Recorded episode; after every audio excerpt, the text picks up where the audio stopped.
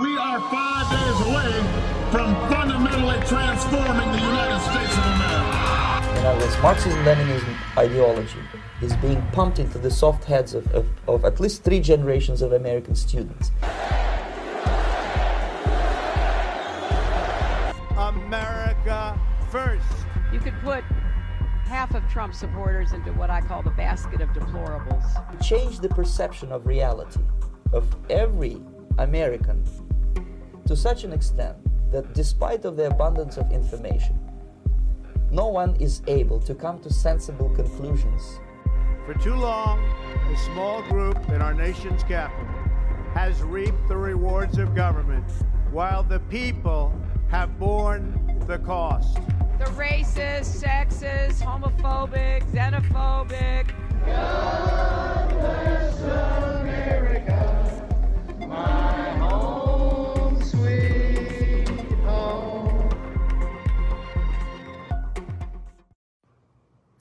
guys.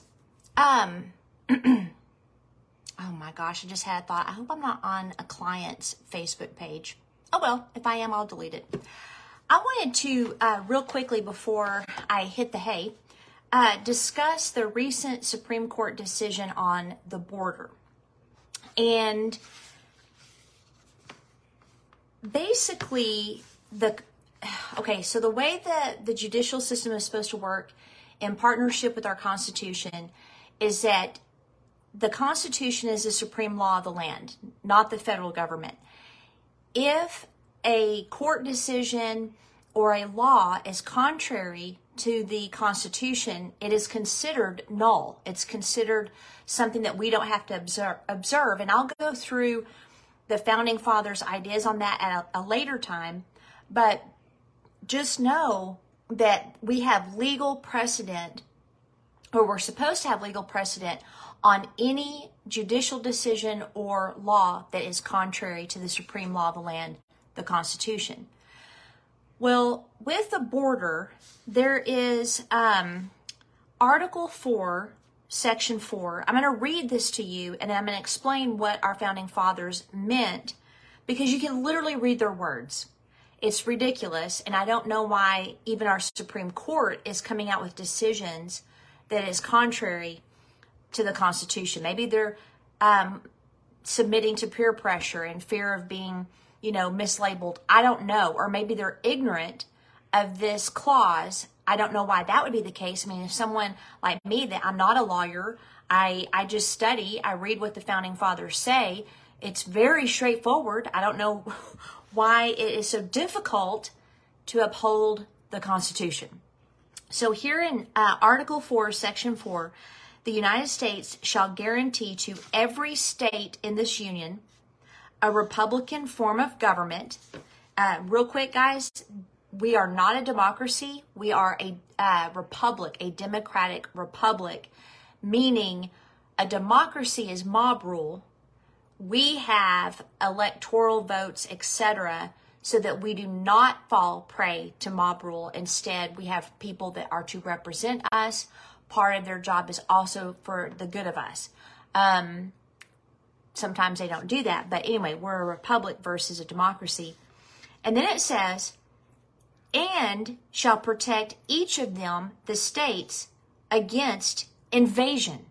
Okay? Now, right there, I could stop. Right there is enough precedent for this border invasion to be stopped. I don't know why it's not being stopped, except that it must be part of the plan and the ignorance of the governors of the states or their hidden agendas. Because if you go on, it says, so the United States shall guarantee to every state in this union a republican form of government and shall protect each of them against invasion. Now, here's where it gets interesting. And on application of the legislature or of the executive, when the legislature cannot be convened, against domestic violence. Okay, so what does this mean? It can get a little bit uh, interesting. So, by the way, the president declaring national emergencies is actually illegal. It's not constitutional, not according to Clause 2. Congress cannot give its power to the president according to the separation of um, powers. But here, this section 4, Article 4, people will use as an excuse for uh, national emergency powers. And when it says um, to protect against invasion and against domestic violence, the domestic violence is referring to, let me, make, I want to make sure I phrase it correctly, um, insurrections. So, what the founding fathers wanted to do is if you had a state and the governor, which is that's the word for executive, by the way, it's not referring to the president. The founding fathers said that the executive in section four is referring to the governor of the state. If you've watched any of my past uh, urgent educations, you know that the states were formed first, July 2nd, uh, 1776, by the Lee Resolution. So a state in the founding fathers' minds was considered a sovereign country. That's what state means. And so you have the state of Great Britain, the state of Germany. That's how they classified countries back then. And so we're the United States or the United Countries of America. And so each state has its own executive, legislative, uh, legislative, and even judicial branch. So the executive in the state, in this instance, is the governor. The state legislature is obviously, you know, pretty straightforward. And then, of course, you have the judicial. All right. So the founding fathers were saying if you have within a state where the governor all of a sudden decides to go rogue and become a dictator or a ruler or break the constitution constantly suppress the citizens etc or if you have a legislature that refuses to enforce the laws or they go rogue and they start freaking out or if you have the people within the state that start um, freaking out and doing uh, insurrection trying to overthrow the government which by the way um, that was actually happening all in uh, 19 and 2020 with uh, BLM, etc. But if that is the case and the legislature or the governor is unable to quell the suppression or the, the insurrection or they're part of it, then the federal government has the authority to go into that state and restore peace. Okay? We actually saw this happen in Virginia, and it was during the Bacon Rebellion, which I've talked, I think, a little bit about, that is the first time the terms black or white were used uh, in reference to race, by the way. But in the Bacon Rebellion, this uh, Virginia farmer wanted the governor to take land away from the Native Americans. And a lot of people don't know because true history is not taught we did not take land from the Native Americans when we were first forming our country. We actually bought the land. Pennsylvania was bought, uh, Connecticut was bought, uh, parts of Virginia were bought. Later, when the Brits stirred up the Native Americans, we went to war, and the rules of war are whoever you defeat, you take their land. And um, so that's how a lot of that happened. And then, of course, we did get ridiculous and, um, you know, have some problems later. But anyway, So, um, the the uh, farmer wanted the governor to do that. The governor said, "No, I'm not doing that. It's against the law." And so the farmer caused a rebellion and attacked the governor and the government of Virginia. So they were able to quell the uh, insurrection. They didn't have to call on the federal government to do it. But what was interesting about that situation is after that rebellion, um, what they realized is that women and black folk helped the farmer. And so they had to separate. So they stripped the rights of both the blacks and the women. And then for the first time, they sowed a narrative of white versus black to actually cause racial division. Before the Bacon Rebellion, and this scheme to divide us by color, if if someone was to ask me what what are you, I would say I'm British. Uh, someone else might be Irish. Someone else might be German or Dutch. So we went by our nationality. We didn't go by our skin color until the Bacon Rebellion. But the main point of this is that the Bacon Rebellion is a perfect example of an insurrection within a state by citizens against their own government in an unlawful manner. And if Virginia hadn't been able to quell the Bacon Rebellion, then the federal government would have needed to come in. Now, I'm not sure that we were actually a nation at that point. We might have still been colonies. But all of that to say that's an example. Okay? What's being labeled as protests are often riots, and what's being labeled as insurrection is actually a false flag operation.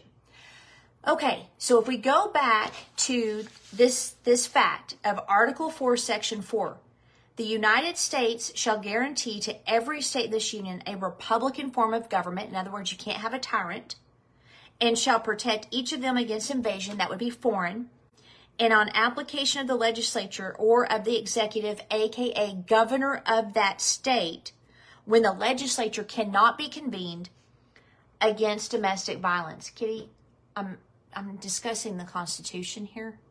Okay. Um so the executive the the reason I can tell you for a fact it is a government governor the federal conven- convention that occurred on August 17th, 1787, a Mr. Ellsworth and Gouverneur Morris had a conversation about this term. The term executive of this context was the governor of the states. Their concern was if the legislature or the governor was part of the rebellion, then um, they, the federal government would have to come in. It was never referring to the president ever. Uh, so it's that's not the case there. And so what this means is uh, John Marshall on June 4th, 1788, Virginia ratifying convention said that the power of the states is not taken away even in the instances when the federal government needs to intervene. Okay, so let's go back to the Supreme Court decision that basically allows our border to remain open. A lot of lawyers think that the term executive there is referring to the president when it's not. The fact is, the governor of New Mexico, the governor of California, the governor of Texas, Arizona, etc., could shut the border at any minute because that is their job. And they could also quell any insurrection, or they must not be a part of in insurrection in their own state. If they refuse or fail to do that, then it is the federal government's responsibility to secure this border. So they're breaking the law. This is illegal. It is a takeover of our nation. And our governors, again, are either ignorant of their responsibilities because they don't know and they've not read what the the, the ratification documents, the Federalist Papers, the Anti Federalist Papers. So, for whatever reason, these people are ignorant of the Constitution that they swore to uphold, and it's really frustrating. It's a religious narrative that you can't understand the Constitution. It's religious. It's just like people that tell you, well, you can't understand the Bible unless you're professional. None of that's true. And so they try to make us think that we can't understand it and we don't know what's going on. So this Supreme Court decision, in my opinion, uh, is is in error, and I hope that the case is brought before them again, and someone by that time will understand what the word executive means in Section 4, Article 4.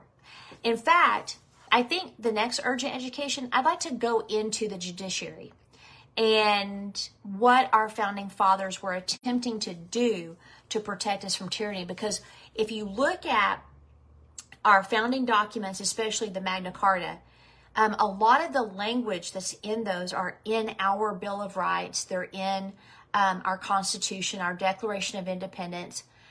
And uh, the process to get us free was by using these legal documents.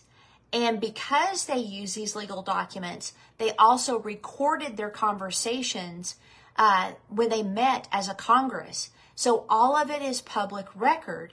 And so I hope that maybe someone will understand that the word executive is not referring to the president and instead they will do their job and secure our border. And don't even get me started on the Bidens. But let me tell you this.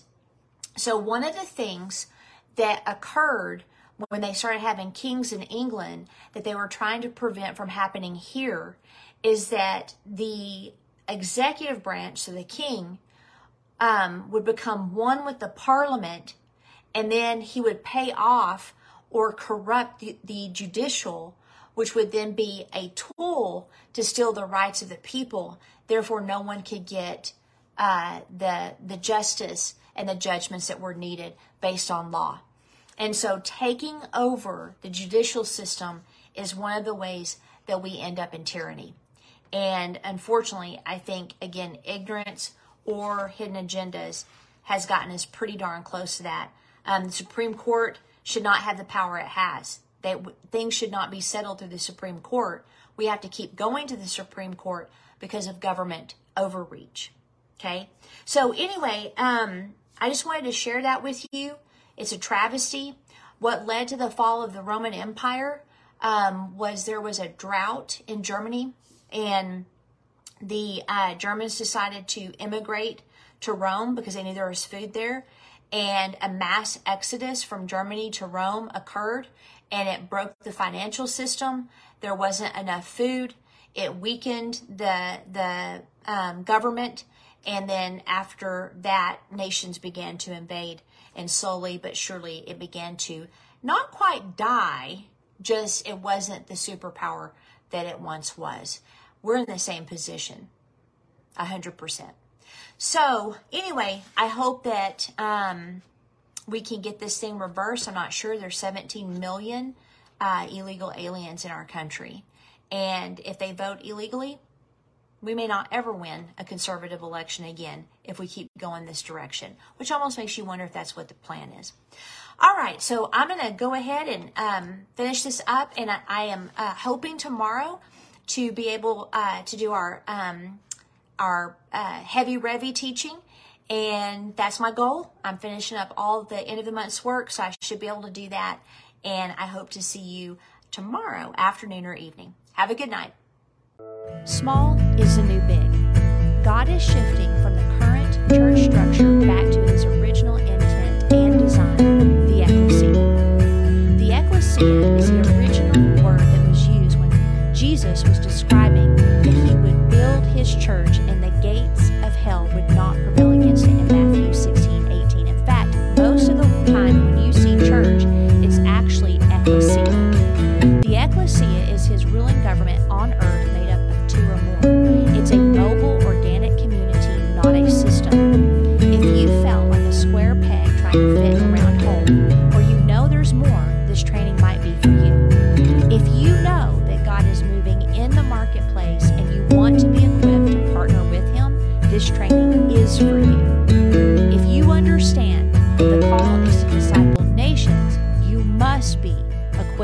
with this training. Go to churchshift.me, that is churchshift.me.